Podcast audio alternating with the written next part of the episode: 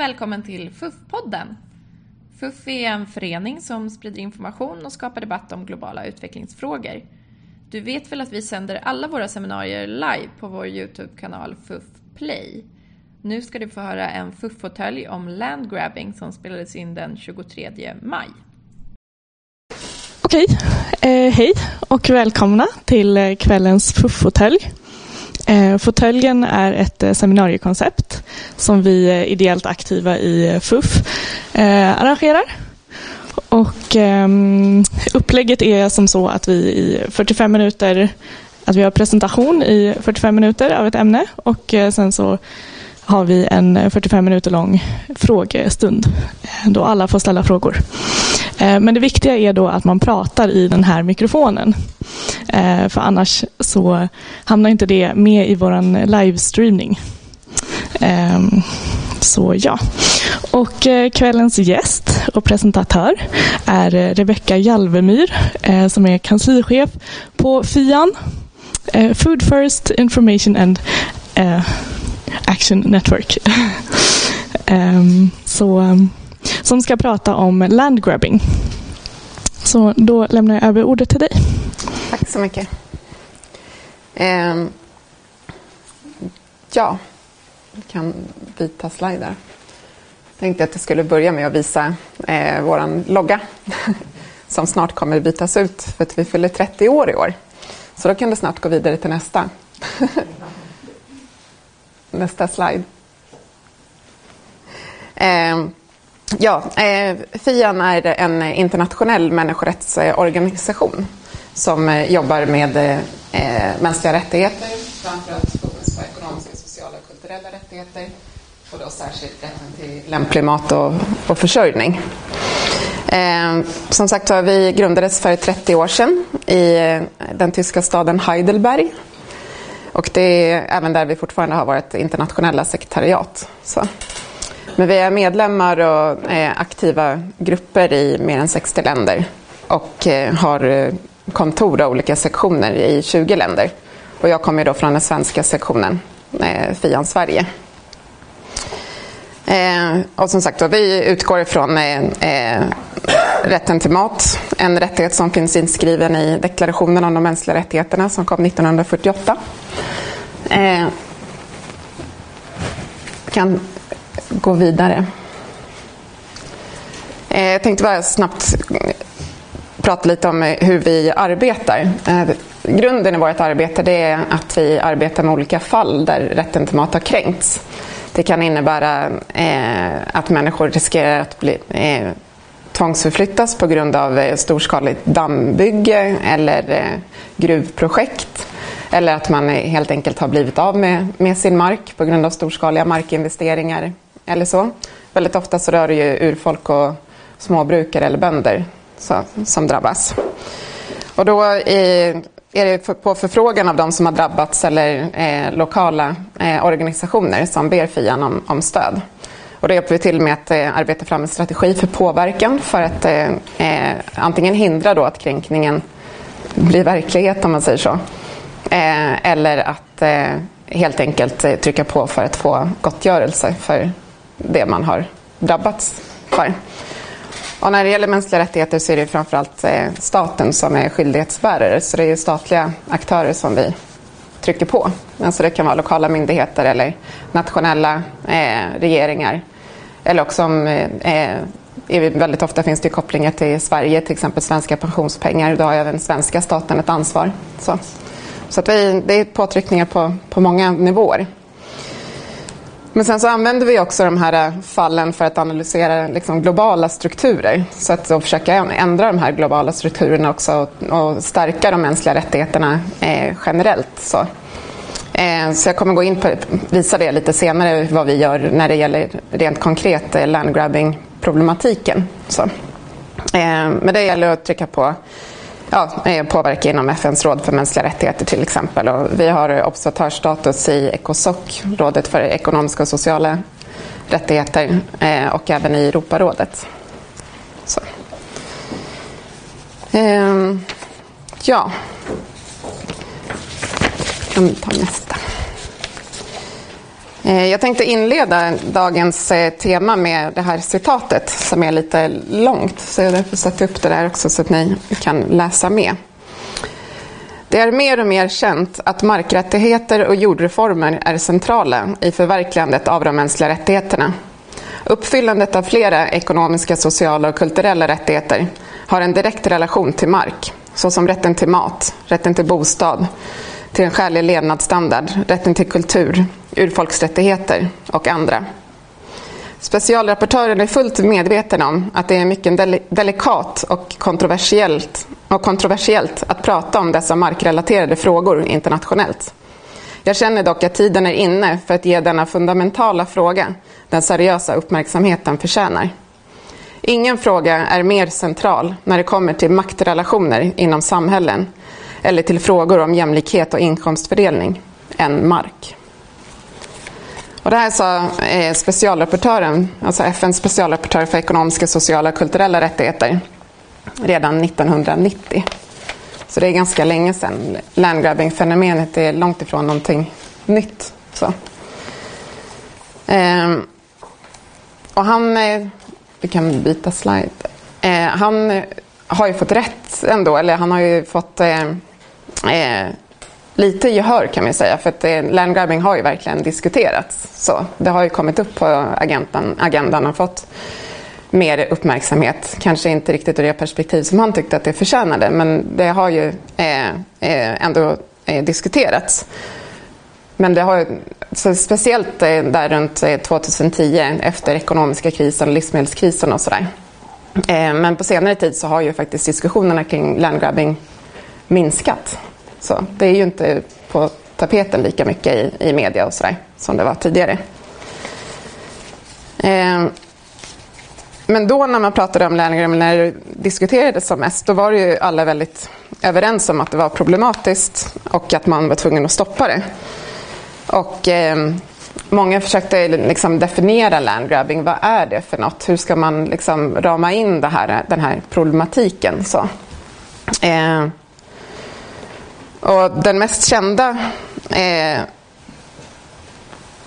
definitionen, det är den som International Land Coalition har tagit fram. Och den sätter upp vissa saker då som om det har brutit mot något av det här så är det landgrabbing. Och det innebär till exempel fritt informerat samtycke, att det har kränkts mot mänskliga rättigheter, att det kränker mänskliga rättigheter och sådär. Vissa kriterier liksom som då skulle definiera om det var landgrabbing eller inte. Fion säger liksom, ett problem med det här, det är att man helt enkelt utesluter vissa globala strukturer som landgrabbing faktiskt är. Som faktiskt är landgrabbing, att de liksom inte hamnar inom den här definitionen. Så vi har valt att inte definiera landgrabbing, för att det finns händelser och strukturer som kommer liksom efteråt som man kan bädda in i själva konceptet. Så vi har ingen definition på landgrabbing och stödjer inte International Land Coalitions definiering. Vi tycker inte den är fullgod helt enkelt. Och så är det ju många som bara vill se på det rent juridiska, man säger så. Alltså när det är konkreta brott, så, som till exempel att man mördar folk och tar marken. Det är väldigt konkret. Så det är många som vill begränsa det till det. Och det är ju, landgrabbing är så väldigt mycket mer än det. Det är många landgrabbingfall i världen som är fullt legitima, rent lagligt efter lagboken, men som ändå inte är legitima. Ja.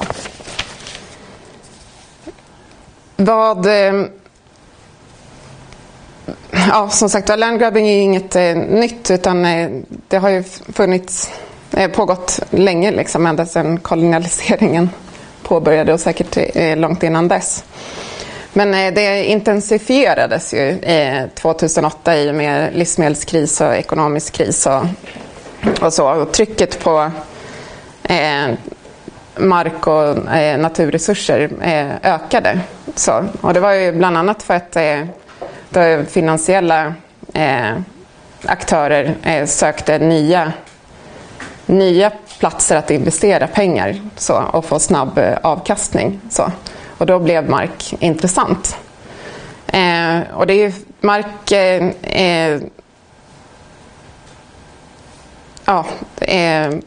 det som liksom drev på det här, det var ju just att diskussionen kring att man behövde mark för att försörja en växande befolkning, och vi behöver byta från fossila bränslen till etanolbränslen, som vi behöver mer sådär.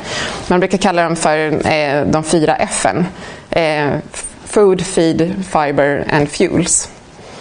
Så, men det är också att begränsa lite vad landgrabbing handlar om. Att även liksom, gruvnäring och andra typer av dammbyggen, fiske och sådär är också en form av grabbing. Så, som inte då de här food, feed, fiber and fuels täcker in. Så. Men det här tryckte helt enkelt på då att köpa mark och framförallt använda marken till storskaliga monokulturer för grödor för export. Alltså som de här som jag precis nämnde. Och kan ta nästa, tror jag. De främsta aktörerna är ju stora företag, även andra stater och pensionsfonder, finansiella investerare helt enkelt. Som inte har kanske just någon typ av produktion som främsta mål, utan som främsta mål är att tjäna pengar, få in mer pengar helt enkelt. Och det handlar om att de här aktörerna de köper eller hyr, arrenderar mark under väldigt lång tidsperiod. Ofta så är de här avtalen på kanske, det kan vara upp till 120 år. Liksom. Det är enormt stort, eller enormt långt tidsspann. Och det är svårt att veta, alltså eftersom... Det är så mycket som inrymmer landgrabbing. Man vill gärna sätta en siffra på hur många arealer det handlar om, hur mycket mark är det som tas i anspråk och sådär. Men det är, dels när man försökte göra den typen då, av undersökningar 2012, så var det ganska svårt att få insyn i de här investeringarna och de här köpen. Liksom att det var ingen transparens kring vilken mark man hade köpt, vad den skulle användas till och så vidare. Så att det var svårt att helt enkelt få reda på hur mycket mark som köps. Och idag så skulle jag säga att det är ännu svårare. Så. Kan ta.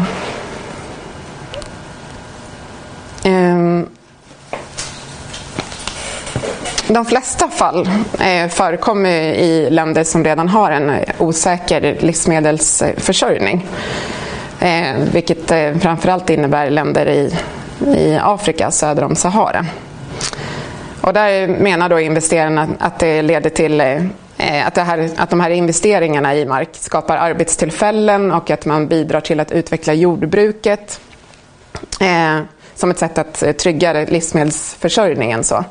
Och man använder gärna ett människorättsspråk, att så här, rätten till jobb och skapa arbetstillfällen och minska fattigdom och så vidare. Så. Men som vi ser så får det negativa effekter på lokalbefolkningen. Alltså att man blir av med sina försörjningsmöjligheter, man förlorar kontrollen över mark och sin inkomstkälla. Och det här sker ju utan att man får ersättning, eller åtminstone lämplig ersättning. Det kan ju bli att småbrukare till exempel säljer sin mark frivilligt om man faktiskt har papper på marken. Så, men då är det sällan det tillräckligt med ersättning för att kunna motivera försäljningen, om man säger så. Att det är ingenting som de kan leva på i generationer sen efteråt, om man säger så. Men det är ju inte bara ett Så nu pratar jag om de här subtila övertagandena, inte bara det fysiska rofferiet, alltså när man verkligen tar marken, utan de här mera strukturella.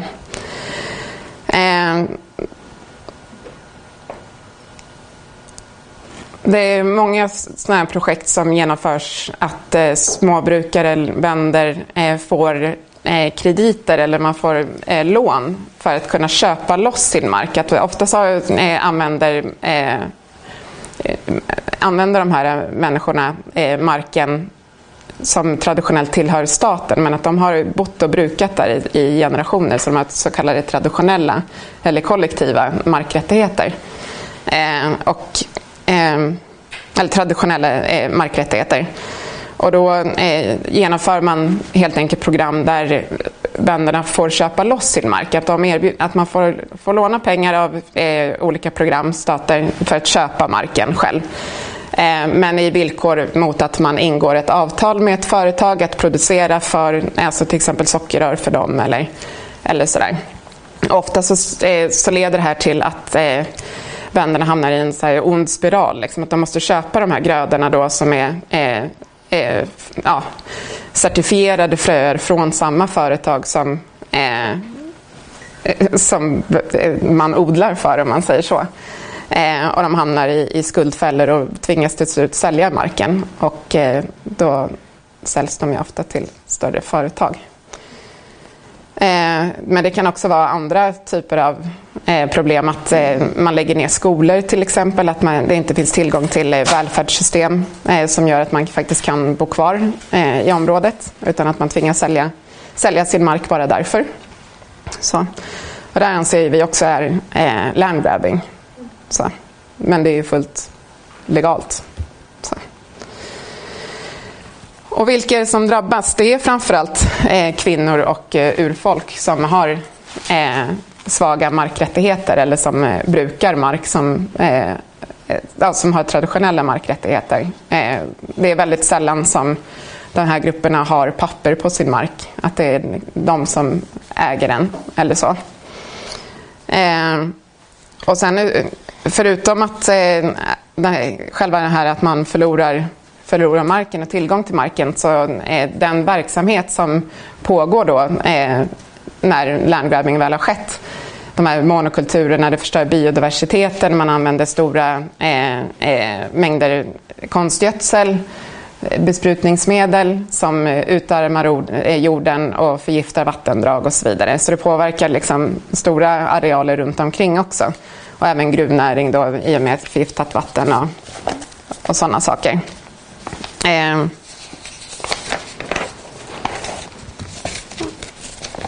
Och det här är, jag nämnde att det är vanligast liksom i södra om Sahara, men det är ett globalt problem. Det förekommer i hela världen och till och med i Europa. Pratar man med svenska småbrukare idag eller bönder idag, så är de också i en väldigt utsatt situation. Och EUs gemensamma jordbrukspolitik och andra regelverk har gjort att bönder och småbrukare i Sverige också förlorar, eller i Europa förlorar sin mark till förmån för stora företag, utländska investerare och så vidare.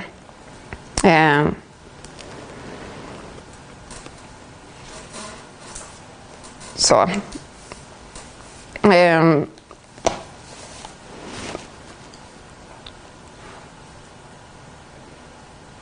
Ja.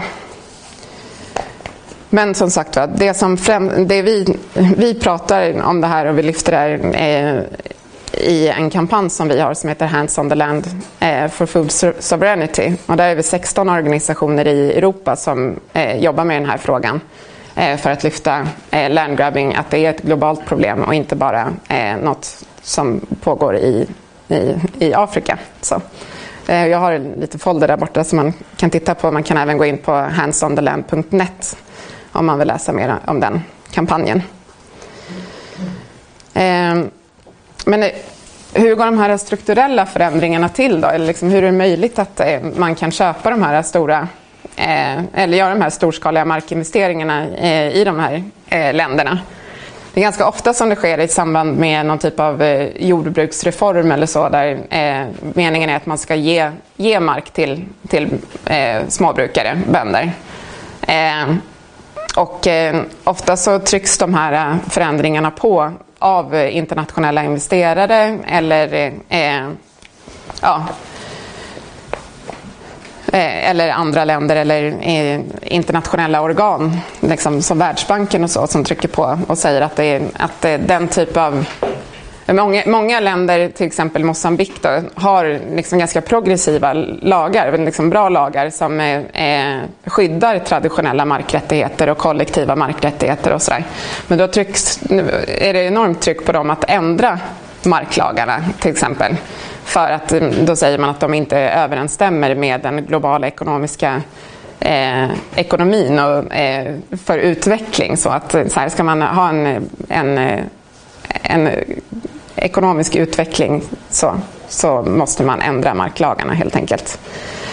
Och det mest talande exemplet kring det här, det är ett initiativ som kommer från G8-länderna, eller G7 är de ju nu bara, som Ryssland inte är med längre. De startade något som heter G7 New Alliance for Food Security. Och då ingår alltså G7-länderna avtal med afrikanska stater och transnationella företag och även nationella företag då, där G7-länderna och företagen lovar vissa investeringar i utbyte mot att de här länderna ändrar då lagar och sånt för att underlätta de här investeringarna. Så. Jag kommer nämna ett tydligt exempel lite senare. Så. Men det man kan se i de här ramavtalen också, det är att de menar att syftet med det här projektet är att minska fattigdom och hunger då i Afrika. Det är liksom New Alliance for Food Security. Men det finns inga indikatorer i ramavtalen som mäter om fattigdom har minskat eller om hungern har minskat. Utan det som indikatorerna är att ökade privata investeringar, si och så många certifierade fröer har sålts och så vidare. Det är liksom indikatorer på att projektet är framgångsrikt. Så. Och det är flera länder i Afrika som är med i det här. Det är Mosambik och det är Etiopien, Burkina Faso, Ghana. Ja. Så. Och det är flera länder på ingång. Så. Kan ta...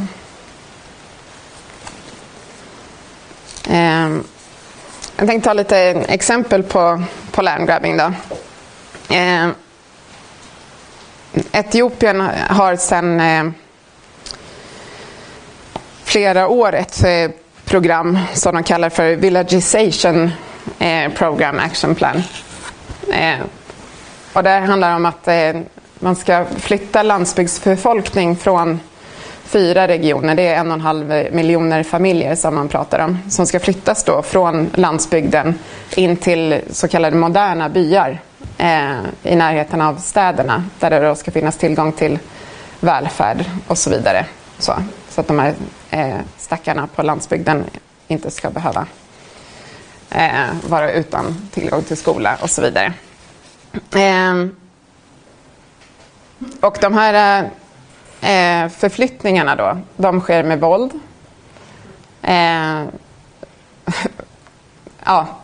Fruktansvärda omständigheter.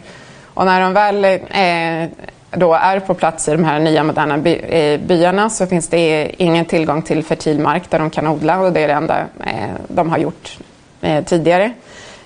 Ofta så finns det ju inte tillgång till skola eller sjukvård eller så som har utlovats, utan de är helt enkelt bara flyttade. Men Världsbanken tyckte i alla fall att det här var ett jättebra program, och de har finansierat det också i ett projekt som heter PBS Public Basic Services Program. Så. i och med att det här har fått väldigt mycket uppmärksamhet så förnekar ju Världsbanken numera att man har haft någonting med det här att göra. Eller att de menar att det är två helt olika program som så. Men i deras egna dokument så står det tydligt att de här programmen går hand i hand och att de liksom stödjer varandra. Så. För de menar att de stödjer ju välfärdssystemet och inte själva förflyttningen. Så. Men de går ju hand i hand som sagt. Och vad händer då? Vi kan ta nästa. Vad händer då på den mark som folk har varit tvungna att lämna? Jo, parallellt med att människor har blivit tvångsförflyttade från de här markerna så har ju Etiopiens exportindustri ökat när det gäller jordbruksprodukter. Så. Och det är framförallt i de områdena där de här programmen ska genomföras. Där jordbruket för export utvecklas. Så på de här områdena så är det etiopiska företag men också transnationella företag som odlar blommor, ris, basmatiris som inte är någonting som man äter i Etiopien utan allting går till export. Och sockerrör och andra grödor för produktion av etanol. Så. Och det är liksom en del av problematiken i Etiopien. Men sen så har vi även den här New Alliance problematiken som har kommit. New Alliance började 2012 så det kom liksom efter att den här projektet hade börjat. Så jag tänkte jag skulle läsa från deras ramavtal som Etiopien har då med New Alliance med G7. Då är målet att man ska strengthen land use rights to stimulate investment in agriculture, refined land law if necessary to encourage long-term leasing and strengthen contract enforcement for commercial farms. Det är liksom de två huvudmålen när det gäller markfrågor i ramavtalet.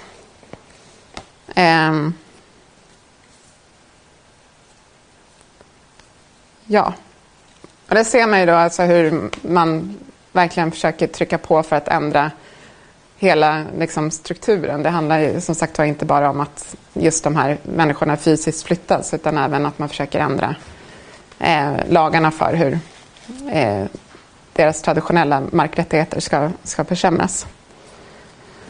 Jag kan ta ett annat fall också från Brasilien så för att vidga.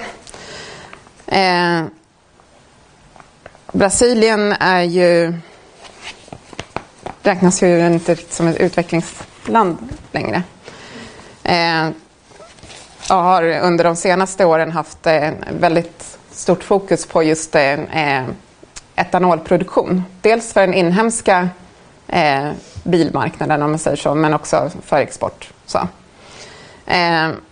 Och det här fallet som jag tänkte nämna, där är svenska pensionspengar investerade. Det är andra AP-fondens... De har gått ihop med pensionsfonder från USA och Kanada. Och det finns även pensionsfonder från Tyskland som är med. De har startat ett bolag där de helt enkelt köper mark. Bland annat i den här regionen som är nämnd där ovanför, Bamapito. Bamapito ligger i en del av El Cerrado, eller savannen om man säger så. Det är ett område som är minst lika viktigt när det gäller biodiversitet, alltså biologisk mångfald och så, som Amazonas. Och har också upplevt nu de senaste åren med enorma problem när det gäller landgrabbing och så. Mycket markkonflikter. Och det är ganska... Det är kulligt liksom. Så att urfolk och småbrukare bor liksom i dalgångarna. Och så använder de skogen på topparna för att samla ved, frukter, medicinalväxter och så vidare. Så. Och det är alltså mest de här topparna som man har börjat använda, avskoga helt enkelt för att producera främst soja. Så. Och då finns det ju flera problem med det här. Alltså dels att de blir av med möjligheten att jaga och hämta frukt och så medicinalväxter i skogen, alltså rätten till mat. Vattnet förgiftas i och med, eller liksom själva vattenflödena förändras i och med att man tar bort av skogar. Liksom. Plus att vattnet förgiftas av allt besprutningsmedel man använder på de här monokulturerna. Så. Och sen så är det också problematiskt med arbetsförhållandena på de här farmarna. Så. Det här är liksom generella problem i området. Jag säger inte att Andra AP-fonden äger just de här markerna. Men för att vi vet inte, de vägrar meddela vart marken ligger som de har köpt. Så. Och det här är ju ett enormt problem, att vi kan inte undersöka vart marken ligger. Så vi kan alltså inte, vi kan inte undersöka om det förhåller sig så här på just de marker som de har köpt. Så. Men... och det här försökte ju Swedwatch göra en undersökning på 2013, och det blev en del skriverier om det också. Men Latinamerikagrupperna och GRAIN och andra organisationer, och FIAN är också involverade i det där nu,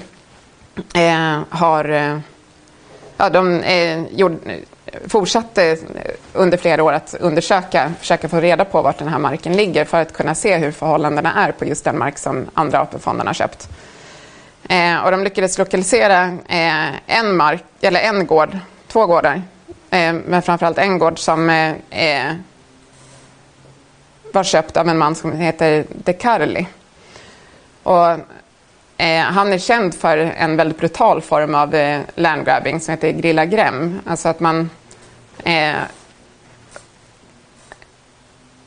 helt enkelt sätter upp stängsel så, runt det området som man vill ha. Och så sätter man upp privata säkerhetsvakter som ser till att hålla folk borta genom mord eller helt enkelt hota bort folk. Så. Och sen så genom korruption så får man den här marken legitimt papper på att man äger marken, och sen så säljs den vidare. Och den här De Carli, han står ju han har åtalats för den här brutala formen av landgrabbing. Och och är under utredning, så heter det. Och sen så det är liksom ett konkret fall som Andra AP-fonden vägrar erkänna att man har någonting med att göra, utan man tycker att man hade goda intentioner och man gjorde en ordentlig så kallad undersökning innan man köpte marken. Så. Och de har efter att det här kom ut även sagt att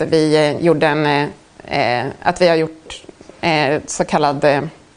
de har tagit in externa konsulter för att utvärdera själva processen av köpet också. Så. Men ändå inte hittat något fel i den. Så. Och då är det ju lite så här, då frågar man sig, kom de fram till då att han inte var under utredning just när de köpte dem, så de inte visste att han skulle åtalas för det här? Eller visste man att han var det, men ändå ansåg att det inte var allvarligt nog för att köpa just den här marken? Eller sådär. Så att det är väldigt mycket otydlighet kring det här. Vi får inga direkta svar från Andra AP-fonder när det gäller de här frågorna. Men sen så om man pratar på den strukturella nivån, så handlar det ju om att landgrabbing är ett stort problem i Brasilien. Och Brasilien har själva sagt att det här är problematiskt och vi måste göra någonting åt det. Så 2010 så återupptog man en gammal lag som helt enkelt begränsar utländska investeringar. Att utländska investerare får inte äga mer än 25% av all fertil mark eller odlingsbar mark i ett område eller i en kommun. Så. Ja, och andra typer av begränsningar när det gäller markägande för utländska. Men då har man genom en väldigt komplicerad bolagsstruktur ändå kringgått den här lagen. Så. Och det tycker vi också är väldigt allvarligt att man gör så med våra pensionspengar. Så. För det handlar ju om pensionspengar, vi kan inte välja bort de här utan det är alla svenskar som berörs av det svenska pensionssystemet. Bidrar ju till det här, helt enkelt. Ja, det var ett exempel till. Vi kan gå vidare. Ja, och som sagt,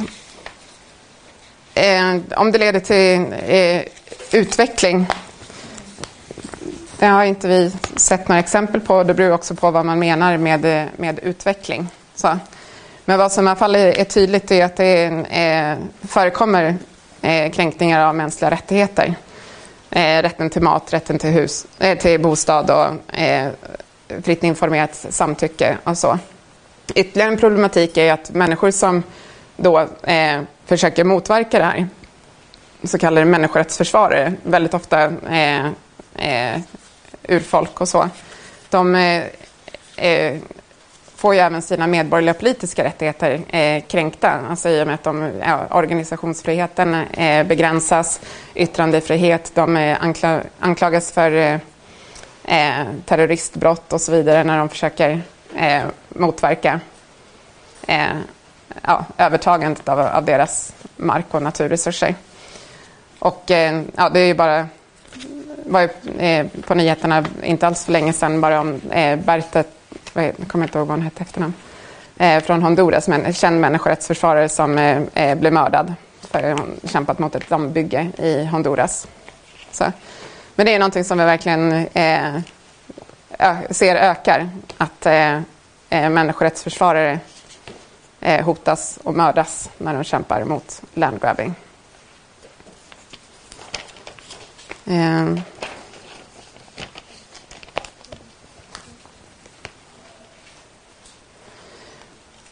Men det handlar ju som sagt om, alltså, många var ju ändå överens om att landgrabbing är fruktansvärt och att man ska stoppa det.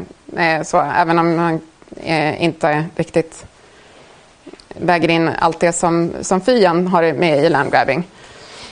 Men det handlar ju om två olika sätt att se på mark, vad mark är för något. Så, om mark är en handelsvara som vilken handelsvara som helst, eller om det är en mänsklig rättighet. Så. Och ser man på mark som en handelsvara, då vill man ju försöka få all mark att bli privatägd på något sätt. Alltså, för det är bara då den kan ha värde. Så. Och då utgår man ju från att det är marknadslösningar som är det bästa sättet att använda marken på, helt enkelt. Och det bästa sättet för människor som lever av den marken är att de säljer den, helt enkelt. Och lämnar jordbruket. Ja. Och det här perspektivet använder ju framförallt Världsbanken och andra investerare som försöker få landgrabbing att fungera. Och då utvecklar man olika principer och så som gör att landgrabbing legitimiseras. Det andra perspektivet är ju människorättsbaserat perspektiv då, där det handlar om att få stater att respektera, skydda och uppfylla de mänskliga rättigheterna. Och där är fokus på markomfördelning, alltså att ge tillbaka mark som har tagits. Att mer fokus på gemensamma markrättigheter, kollektiva markrättigheter. Och restriktioner i marköverföring, alltså införa regelverk som helt enkelt stoppar den här typen av storskaliga marköverföringar. Du kan hoppa ett steg till till 10-year guidelines där. Det viktigaste instrumentet som har tagits fram och som FIAN var med och arbetade fram, det är 10-year guidelines, eller riktlinjer för ansvarsfull förvaltning av mark, fisk och skogar. Och där kan man också se de här olika tendenserna. De togs fram av väldigt brett spektrum av aktörer, vilket gör att man kan se de här tendenserna, liksom handelsvara, mänsklig rättighet, i användningen av dem. Men FIAN använder riktlinjerna för att trycka på för en ansvarsfull förvaltning utifrån ett människorättsperspektiv, att de bör implementeras i sin helhet. De trycker på bland annat, alltså visar väldigt tydligt hur viktigt det är med markrättigheter för kvinnor, att det måste vara tillgängliga och transparenta processer, att man måste kunna ha insyn i marköverföringar, att man ska skydda traditionella och informella markrättigheter. Och parallellt med det så jobbar vi även med deklarationen om småbrukares rättigheter, som de hade sin 3:e sittning förra veckan. Och det är alltså FNs råd för mänskliga rättigheter som håller på att ta fram en deklaration för att stärka bönders rättigheter, småbrukares rättigheter och andra som arbetar på landsbygden. Och där är rätten till mark och naturresurser en av de viktigaste frågorna att få med och faktiskt få det på pränt att mark är en mänsklig rättighet och inte vilken handelsvara som helst. Vi kan stanna där. Nej, men det är viktigt med de... Det sista jag vill säga, det är väl den här sista bilden av Global Convergence. Att det här handlar... vi stöder även en stor sammanslutning av människor, alltså av livsmedelsproducenter, småskaliga livsmedelsproducenter, alltså bönder, fiskare, herdar, som har gått samman globalt för att motverka de här strukturerna som finns globalt, som påverkar deras möjligheter att försörja sig själva och världen med mat.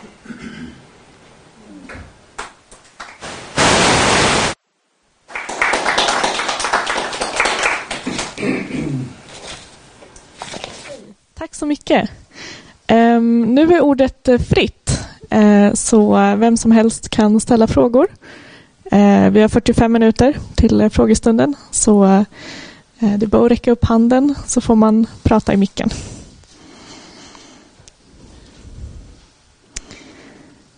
Annars undrar jag. Du... Ja.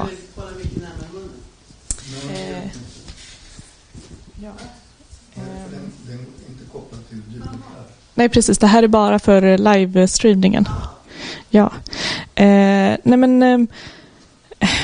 Hur medvetna är svenska liksom aktörer om den här, alltså investerare? Hur medvetna är man om vad som händer? FIAN är ju ändå en röst som liksom är där och pickar. Nej, alltså, kunskapen kring landgrabbing är ju ganska låg, och just så här att man tror ju, alltså, jag tror ju att intentionen från många investerare kanske är just att man tror att det bidrar till utveckling och så vidare. Även om deras främsta mål är förtjänsten, alltså pengarna, så tror jag inte att många är liksom onda, om man säger så, utan att det handlar mer om okunskap. Så. Som exempel när vi träffade andra AP-fonden och pratade om markinvesteringarna i Brasilien, så sa de, ja, men har du varit där? Så. Nej, jag personligen har ju inte varit där på plats. Så. Nej, för det är ingen som bor där. Det finns ingenting där. Det är helt så. Och då är det så här, först och främst så har ju folk drivits därifrån. Och sen så handlar det om mark där folk, alltså, jagar och fiskar och så vidare. Alltså de har ju inte liksom tillgång till den marken längre. Det är det som är problematiken. Och det är ungefär som det här, även om ni hörde om det uppe i Norrland, det här brittiska gruvbolaget, vdn som var uppe och sa att när han fick frågan om hur det påverkar lokalbefolkningen, så sa han what local people. Så här, som att, ja, en okunskap om vad som egentligen, hur mark används och ja, så.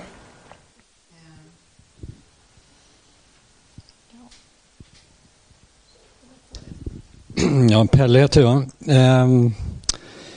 Tack för intressant presentation och mycket sympati för rättigheter och kvinnors rättigheter som är viktigt och så. Ett problem med ditt resonemang är ju ändå att du pratar inte om produktivitet inom jordbruket. Jag var nyligen i Etiopien då, som har fyrdubblat sin befolkning under min livstid. Visserligen är jag ganska gammal, men ändå. Och där man delar upp jorden och man delar upp jorden. Och det kommer i och för sig då ifrån att man var livegna fram till 74, så att det finns en väldigt sug efter jord. Men det innebär att jordlotterna blir mindre och mindre produktiva. Mycket av de problem som är relaterade till avskogning, till erosion och så, är överbruk av marken som kommer sig av den jordstruktur man har. Och du pläderar liksom mot att man skulle ha någon slags marknadslösning för landfördelning och så. Men det system man har idag har ju inte löst det problemet. Det vill säga producerat mat för de som behöver det, om det är målet. Så det etiopiska regeringen har gjort på ganska klumpigt sätt och så fördrivit folk. Men det är ju ändå ett sätt att få in kapital, att öka storleken på markbitar som odlas och därigenom öka produktiviteten och också försöka utveckla vidareförädlingen. Så jordbrukets och jordbrukarnas möjlighet för framtiden i Etiopien ligger inte i att vara jordbrukare egentligen. För det är för många och det är för små enheter. Det är precis som våran utveckling här i Sverige, där vi har liksom, man ska ha 50 hektar idag för att anses som är ekonomiskt bärkraftigt. Men jag tror inte det är så många i det här rummet som äger 50 hektar. Så att den här rättigheten till mark, ja det är. Men om man ser det liksom över tid så kanske man behöver ha ett mer dynamiskt perspektiv. Men min fråga då, hur tolkar ni in de här sakerna med, om man tittar på rätten till ekonomiska rättigheter? Det måste väl ändå på något vis också innebära att man går in i ett system som innebär en ökad produktion som gör att man har någon nytta av de rättigheterna.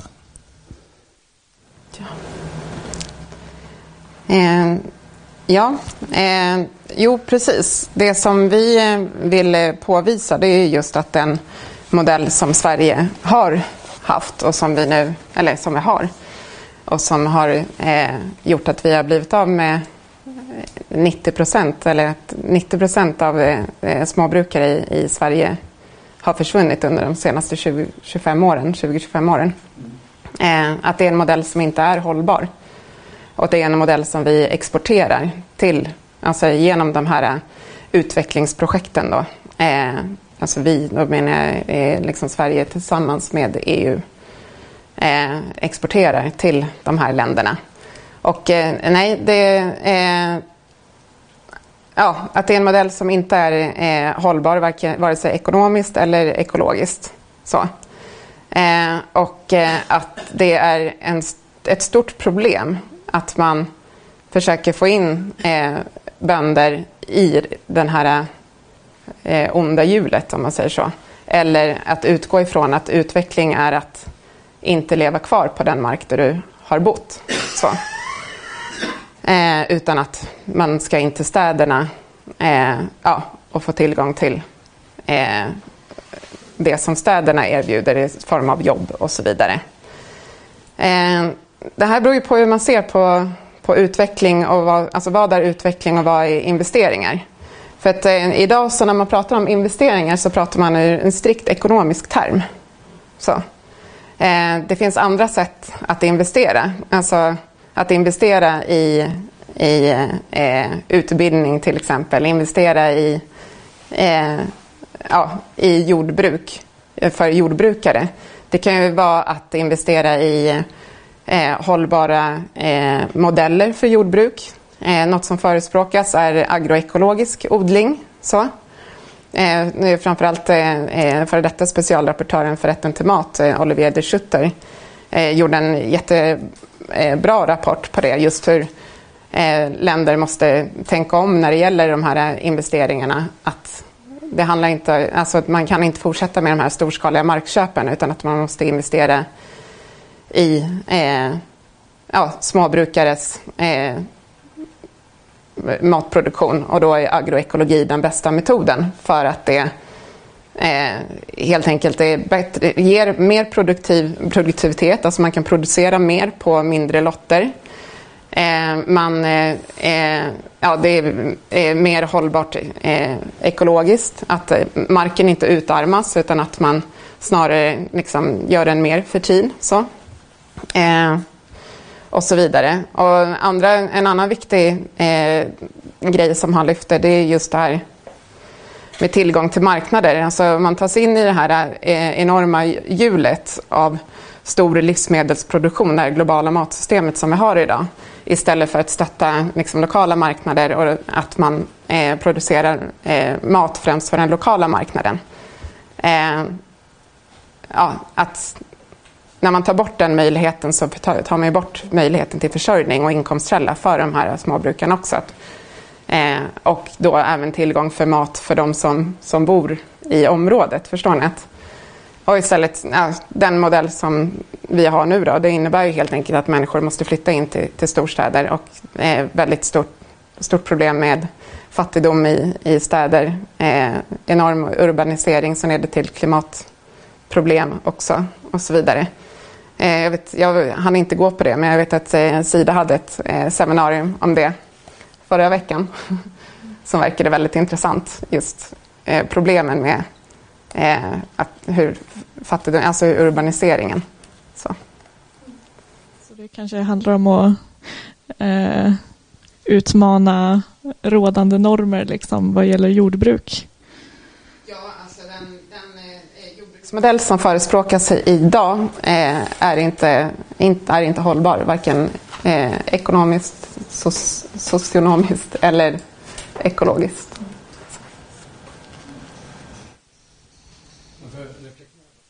Ett av problemen, om man tar småbrukare i Etiopien, de producerar inte ens för en lokal marknad. De producerar ju så lite så att det räcker knappt till sin egen, alltså subsistence farming, alltså att man odlar för sin egen försörjning, och det minskar ju resiliensen i systemen. Man investerar i dem så att de får möjlighet att lära sig att producera mera genom metoden till exempel agroekologi. Mer. Om man tittar på Etiopiens historia eller om man tar Indien, så ett annat exempel som man faktiskt lyckats komma bort från de stora svältkatastroferna, så beror ju det på att man har försökt utveckla värdekedjorna och få en större utkomst ur jordarna och få en större överskott som kan investeras. Man skulle inte ha pengar till utbildning heller i de här systemen om man uteslutande hade självförsörjande bönder. Man måste ju ha skapat överskott för att kunna investera i sociala nyttigheter också. Ja, fast det ena utesluter ju inte det andra. Alltså, för att du har småbrukare som, alltså om de försörjer den lokala marknaden och sig själva och producerar ett överskott, så kan ju de bidra också till välfärdssystemet i stort. Det är ingenting som utesluter det andra. Det är bara att det är en stor mängd människor som får tillgång till samma och kontroll över samma naturresurser som idag kontrolleras av en handfull med. Jag hade en fråga också om jag bara undrar, när du pratar om de här informella ägandeskapet av jord, vem är det egentligen som säljer jorden eller ingår de här väldigt långa kontrakten? För jag antar att det inte är urfolk och de som sitter på de informella. Alltså att det är staten som äger marken. eller har... Ja. Privata aktörer som... Nej. Okej. Okay.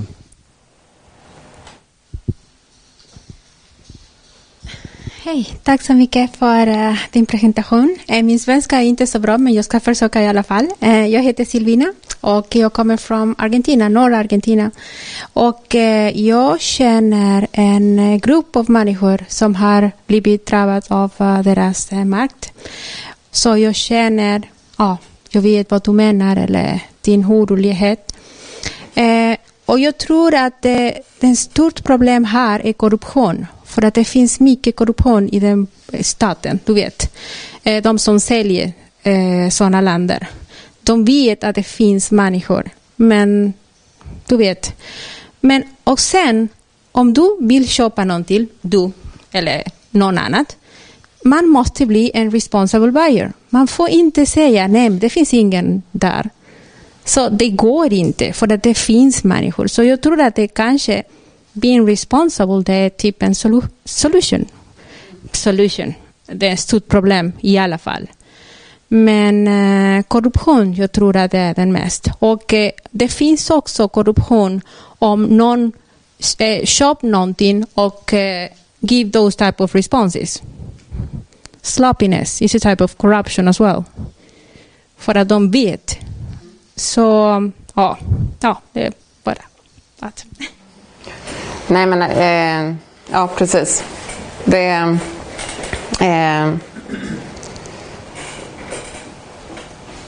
ja, alltså jag ville bara återigen liksom poängtera det här med investeringar, hur det är så mycket fokus på ekonomiskt, alltså att investeringar förutsätts komma också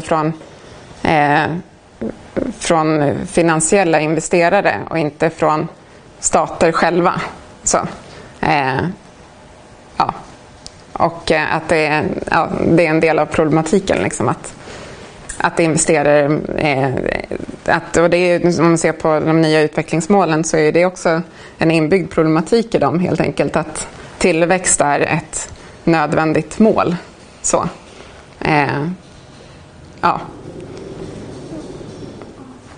Glömde att säga också att det också finns den här problematik av naturell resurs.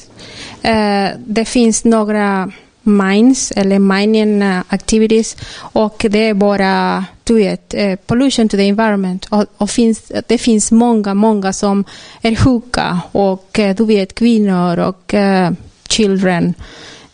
Så det är också en stor sak, du vet.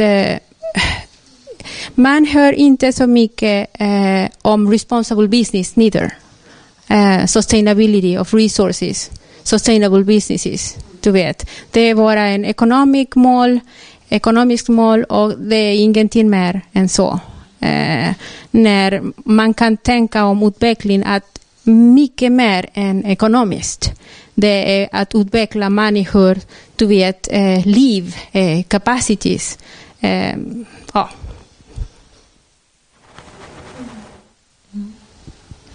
Jag tänker det här med utvecklingsmål. Hur kan man använda till exempel nya Agenda 2030 som också pratar om hållbart utnyttjande av mark? Kan man använda det? Det står ju om biologisk mångfald och så vidare. Kan man använda det som ett argument liksom? Ja, absolut. Det är framförallt så är det väldigt positivt att de tar med alla de här bitarna som saknades tidigare, liksom vad det egentligen är som leder till hunger. Så, till exempel. Att mark är en viktig tillgång. Att tillgång till mark är viktigt. Och även ekologiskt. Eller biologisk mångfald och så vidare. Men som sagt, problemet är ju när man att bara prata, alltså att vad ska man säga, hållbar, alltså det är lätt att själva ordet hållbarhet urvattnas också. Alltså så här, vad är hållbart? Och sagt, det finns ju flera olika strömningar kring det också. Det handlar ju lite om vem som skriker högst, helt enkelt. Vad som är hållbart. Så. För många menar ju då till exempel att det traditionella sättet att bruka jorden inte är hållbart, som svedjejordbruk och så vidare och så vidare. Vilket också stämmer i många fall. Så. Men det innebär ju inte att det inte finns andra metoder än de här storskaliga monokulturerna och så vidare. Så att det är komplicerat ändå. Och just det här, alltså att det är den här inbyggda målet med tillväxt som, ja, det finns en stor risk att de konkurrerar ut varandra, skulle jag säga. Hej, Bertil heter jag. Jag har två frågor. Den första gäller, du var inne på detta med svårigheten att få fram information, både när det gäller enskilda fall, när det gäller ägarskap, när det gäller omfattning och till och med läge och den där sortens frågor. Men också när det gäller överblicken. Alltså hur omfattande är det här? Och jag är lite nyfiken på, FIAN är ju ett nätverk, och då föreställer jag mig att då så är det nätverkande ni ägnar er åt för att få så mycket information som går.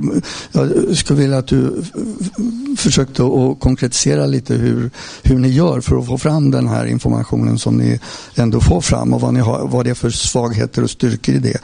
Den andra frågan, det gäller, kan du ge exempel på något projekt eller program som så att säga, enligt FIANs principer då har varit framgångsrikt?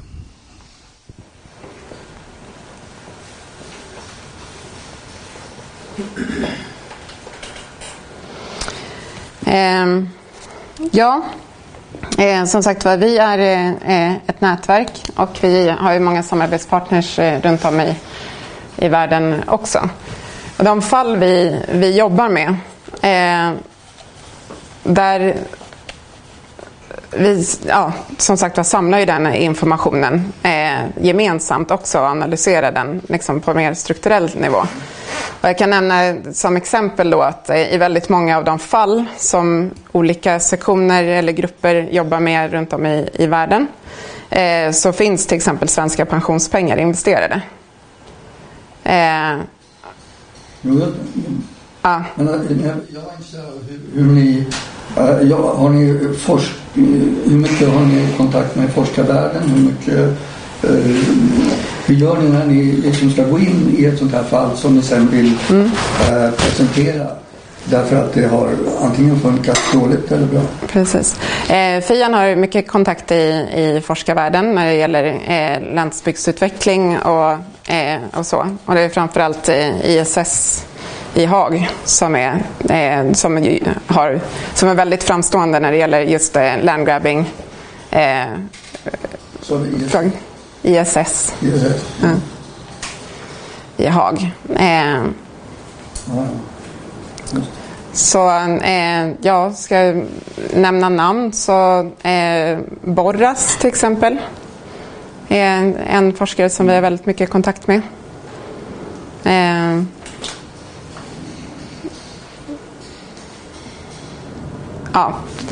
Överhuvudtaget ISS i Haag är de som är väldigt framstående när det gäller forskning kring landgrabbing. Så.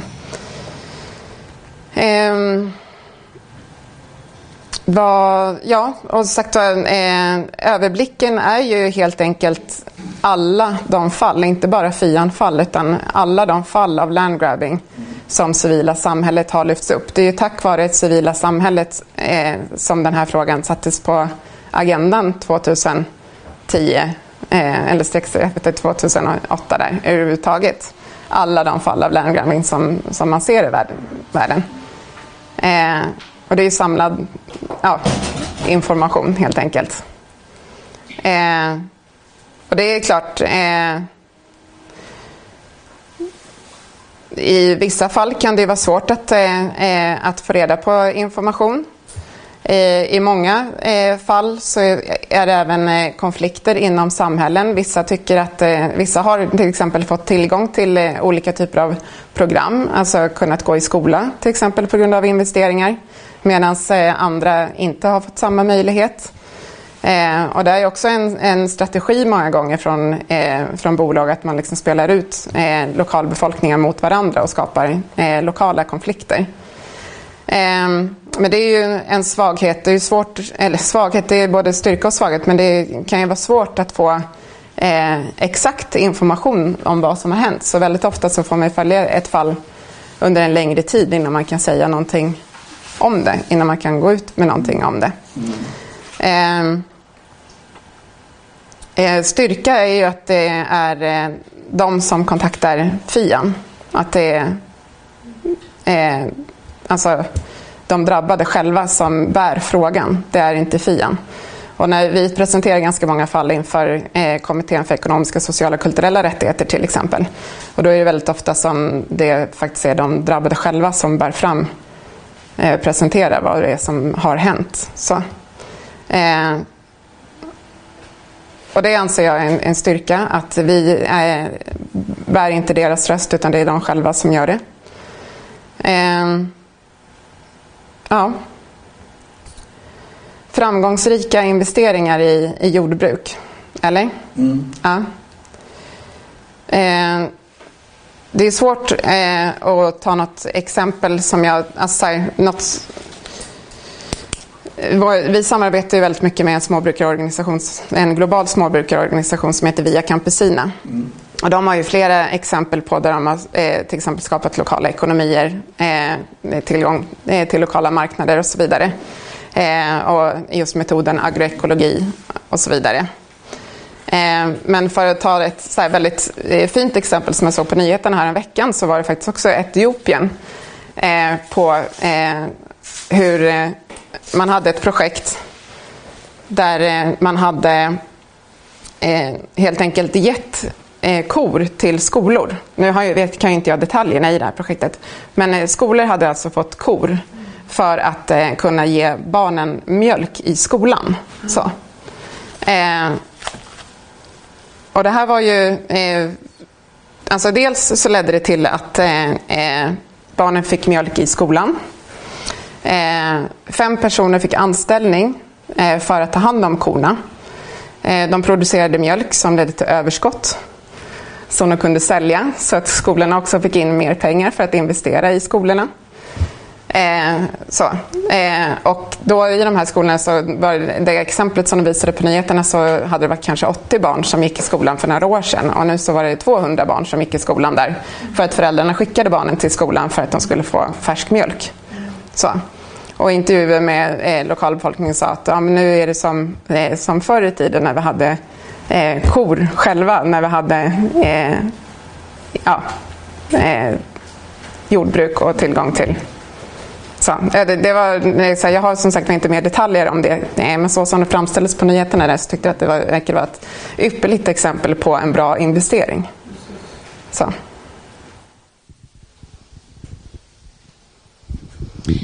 Jag undrar ifall ni arbetar något med påverkansarbete när det gäller svensk jordbrukspolitik, för vi är ju, vad jag har förstått, totalt beroende av att importera livsmedel. Vi är inte alls självförsörjande och skulle väl behöva bli det i ett sådant system som ni tänker er. Och sen undrar jag också, hur kommer det sig att AP-fonderna inte lämnar ut information om vilka... Måste de inte det? Det är ju ändå våra pengar. Ja, vi jobbar även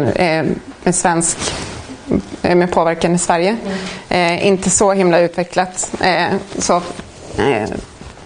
Utvecklat, vad ska man säga?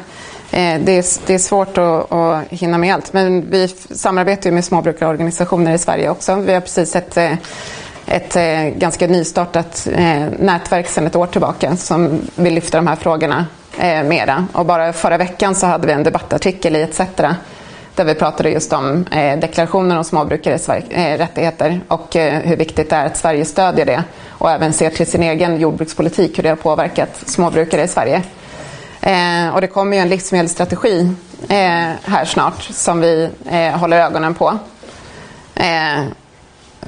Så. Och sen så på europeisk nivå då, bland annat i det här nätverket Hands on the Land for Food Sovereignty, så trycker vi på EU-nivå för att få en översyn av landgrabbing-problematiken i Europa. För det är, framförallt i östländerna så är det ju ren fysisk markrofferi som pågår också. Alltså att man faktiskt tvingar folk att ge ifrån sig marken under pistolhot. Men sen så också det här strukturella som pågår.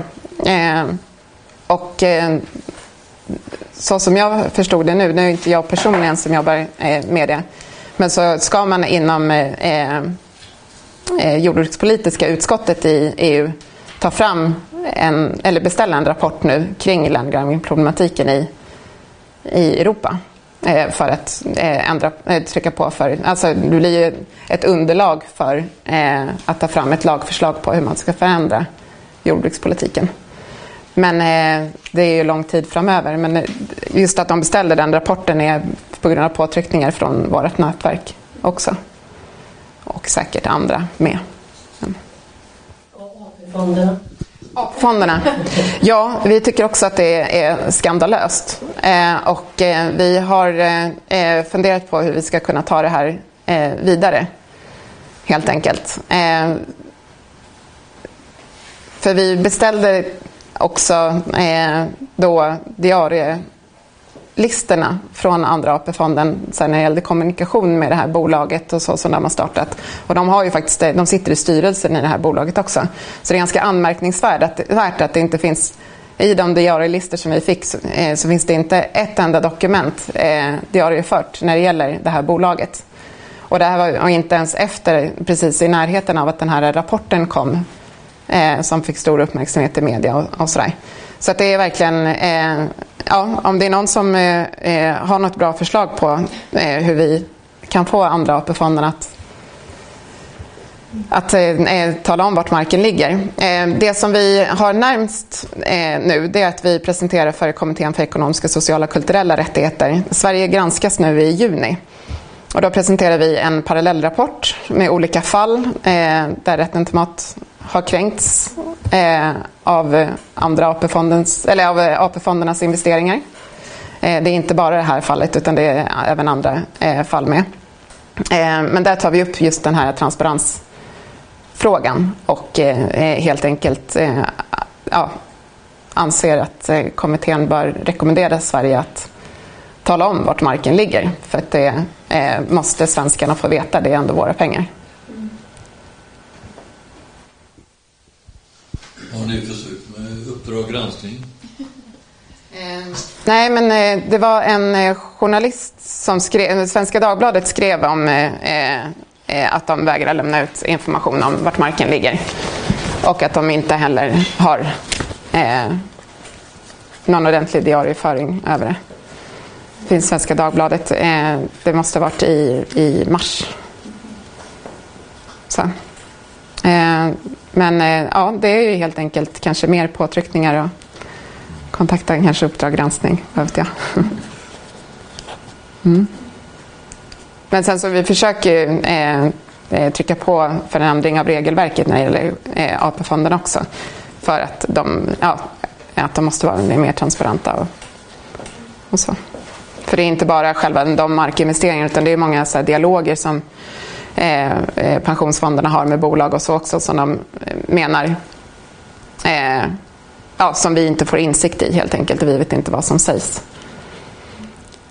och det är inte okej.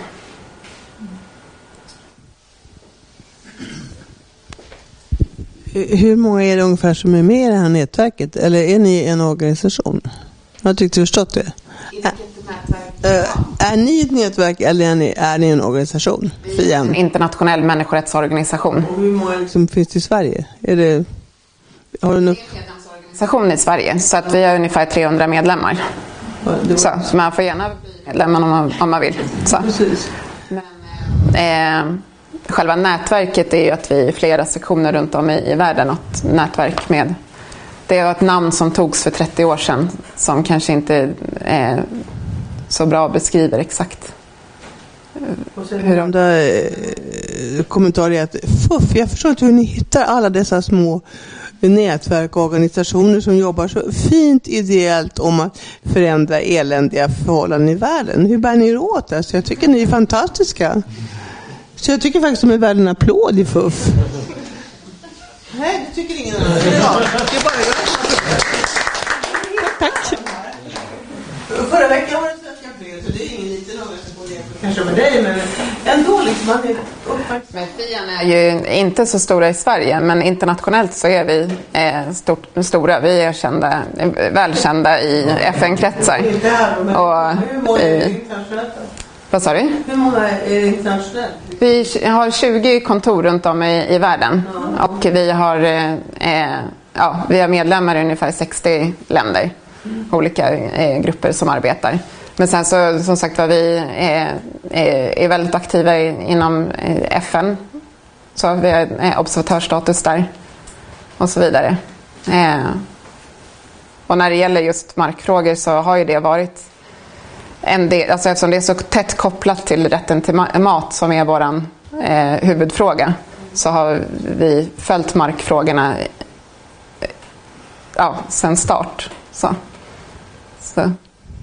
Apropå organisationen Fian, hur många projekt apropå organisationen Fian, hur många sådana här fall, parallella fall jobbar ni med just nu? Oj. Det är lite olika. Ofta så jobbar man ju på nationell nivå, eller om det har koppling då till Sverige till exempel, så jobbar vi också med det. Vi jobbar just Sverige. Fian Sverige, vi stöttar framförallt, eller vi jobbar med fall i Ecuador. Där är det ett gruvfall, alltså ett gruvprojekt, och även småbrukare på kusten som kämpar för sina markrättigheter, som blev av med mark i samband med bankkris. Och i Indien så stödjer vi Fian Andhra Pradesh som jobbar med janadi-folk som har tvångsförflyttats flera gånger, som inte har tillgång till mark och är diskriminerade generellt som urfolk, så inte tillgång till vatten, mat, utbildning och så vidare. Och i Indien så har vi precis börjat jobba också med problemet med bondesjälvmorden. Det är enormt utbrott, ett stort problem att småbrukare i Indien begår självmord. Och just det är också, det är ju inte ett konkret fall egentligen, för att det är utbrett över hela Indien, även om det är specifikt synligt i områden där bönder har gått till att jobba med bomullsproduktion, oftast med genmodifierade grödor, och som styrs av större bolag. Men sagt, det är en stor problematik och en stor struktur som det är svårt att säga något mer konkret om just nu. Men det är en fråga som vi har börjat jobba med sedan 2 år tillbaka. Och sen så jobbar vi med det här fallet i Brasilien som jag nämnde. Som det rör svenska pensionspengar. Även det här gruvprojektet i Ecuador rör svenska pensionspengar. Men skulle vi ta på alla där det finns svenska aktörer kopplade, då skulle det vara ganska många fall. Och det har vi inte kapacitet till. Så.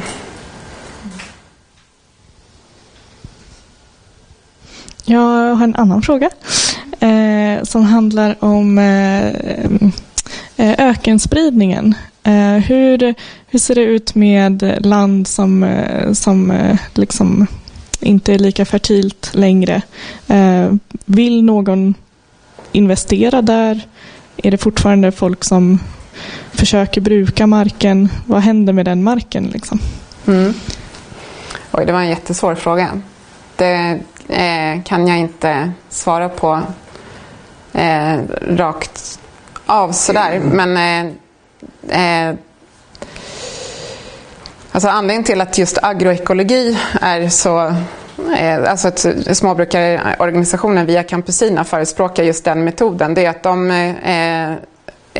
i Brasilien då till exempel småbrukarrörelsen MST där, de har ju jobbat mycket med, eller har ju återtagit mark från som helt enkelt inte är fertil längre för att den har blivit utarmad på grund av dålig jordbruksproduktion och så vidare.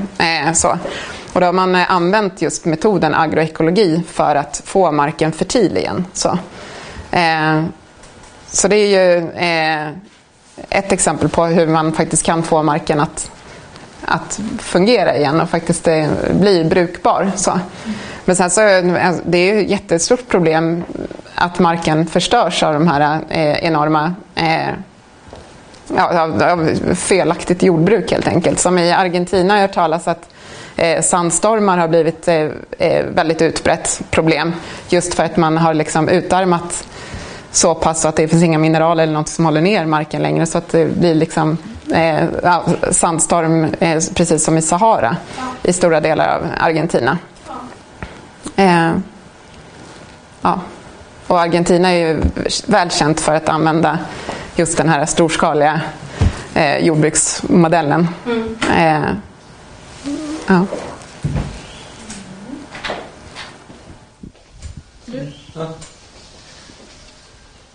En följdfråga till det här sista då, som handlar om ökenspridning och så.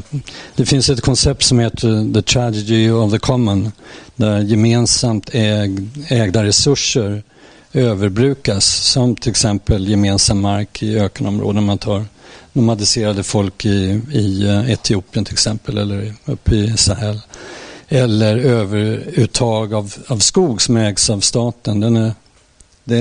Det är statens, så den kan vi ta. Och en väldigt stor del av avskogningen i Afrika drivs ju av det. Vad tycker du att hur ser du på det problemet? Är det en myt att det är ett problem med det gemensamt ägda, att man inte kan ta ansvar för de resurserna på ett bra sätt, eller beror det på någon annan mekanism, och vad ska man i så fall göra åt det? Ja, alltså jag skulle inte säga att problemet är det gemensamma ägandet, utan att precis... Tragedy of the Common är en myt. Jag säger inte att det är en myt. Jag säger inte att det inte finns problem med gemensamt ägande. Men uppenbarligen så finns det ju problem även med privat ägande. Det som det handlar om är ju att, som sagt, att investera i utbildning, i information kring vad som är ansvarsfull resursfördelning. Det är ju, eller ansvarsfull resursanvändning. Så om det gäller till exempel svedjebruk då, att det är en metod som leder till avskogning, att man skadar gemensamt ägd skog till exempel. Då behöver ju staten investera i att kanske inte använda den typen av metod, utan kanske en annan typ av jordbruksmetod. Men den metoden bör inte vara att marken tas över av ett större företag som odlar eukalyptus. Förstår du? Det är inte mer ansvarsfullt än svedjebruk. Målar upp existerar ju inte. Det gör den ju. Inte om man generaliserar hur det i allmänhet sker i de flesta länder. Där... Vill du svara? Ja. Att i de flesta länder så sker det ett överutnyttjande av skogs- och markresurser i områden som ägs gemensamt med ökat befolkningstryck, därför att det inte finns något ansvarsutkrävande över hur marken nyttjas. Och det finns väldigt få. Jag kan knappt påminna mig sett några effektiva statliga system som kan reglera uttag av till exempel bränsle för när man tar. Det är ju ganska naturligt att folk tar skogen när man måste laga sin mat. Men då är det En naturligt bra investering att de får andra möjligheter till energi än att hämta ved ur skogen och information om hur det ska gå till. Problemet är ju inte att de använder skogen för den typen av, alltså för att de behöver den, utan problemet är att staten inte tar ansvar då för att ge dem andra möjligheter till energi. Problemet är att skogen försvinner. Problemet är att skogen försvinner för att ingen resurs kvar. Ja, och därför så bör staten göra någonting åt det. Men nödvändigt, alltså om då skogen tas över av ett privat ägande som odlar till exempel eukalyptus istället, så är ju inte det en lösning på problemet. Utan det som sker är ju då att man odlar eukalyptus och människorna har inte tillgång till ved, men de har inte heller fått någon annan möjlighet till energi. Så det handlar om att investera, och, alltså investera i människor och levnadsförhållanden.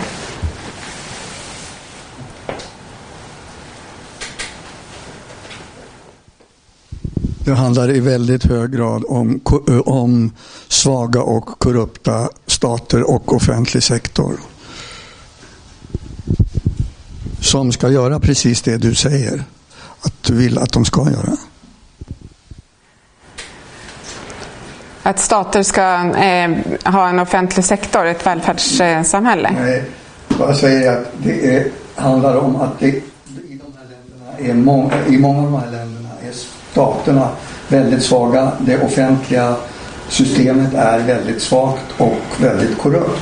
Och därmed så händer inte det här som du behöver, eller det du önskar och som säkert skulle vara alldeles utmärkt. Det här är den sista frågan, om det inte är något annat. Ja. Nej, men absolut. Så behöver man ju motverka korruption. Ja, men, och stärka stater. Det är en annan diskussion. En helt annan, större diskussion. Ja. Men tack så mycket, Rebecka Jalvemyr, för att du kom.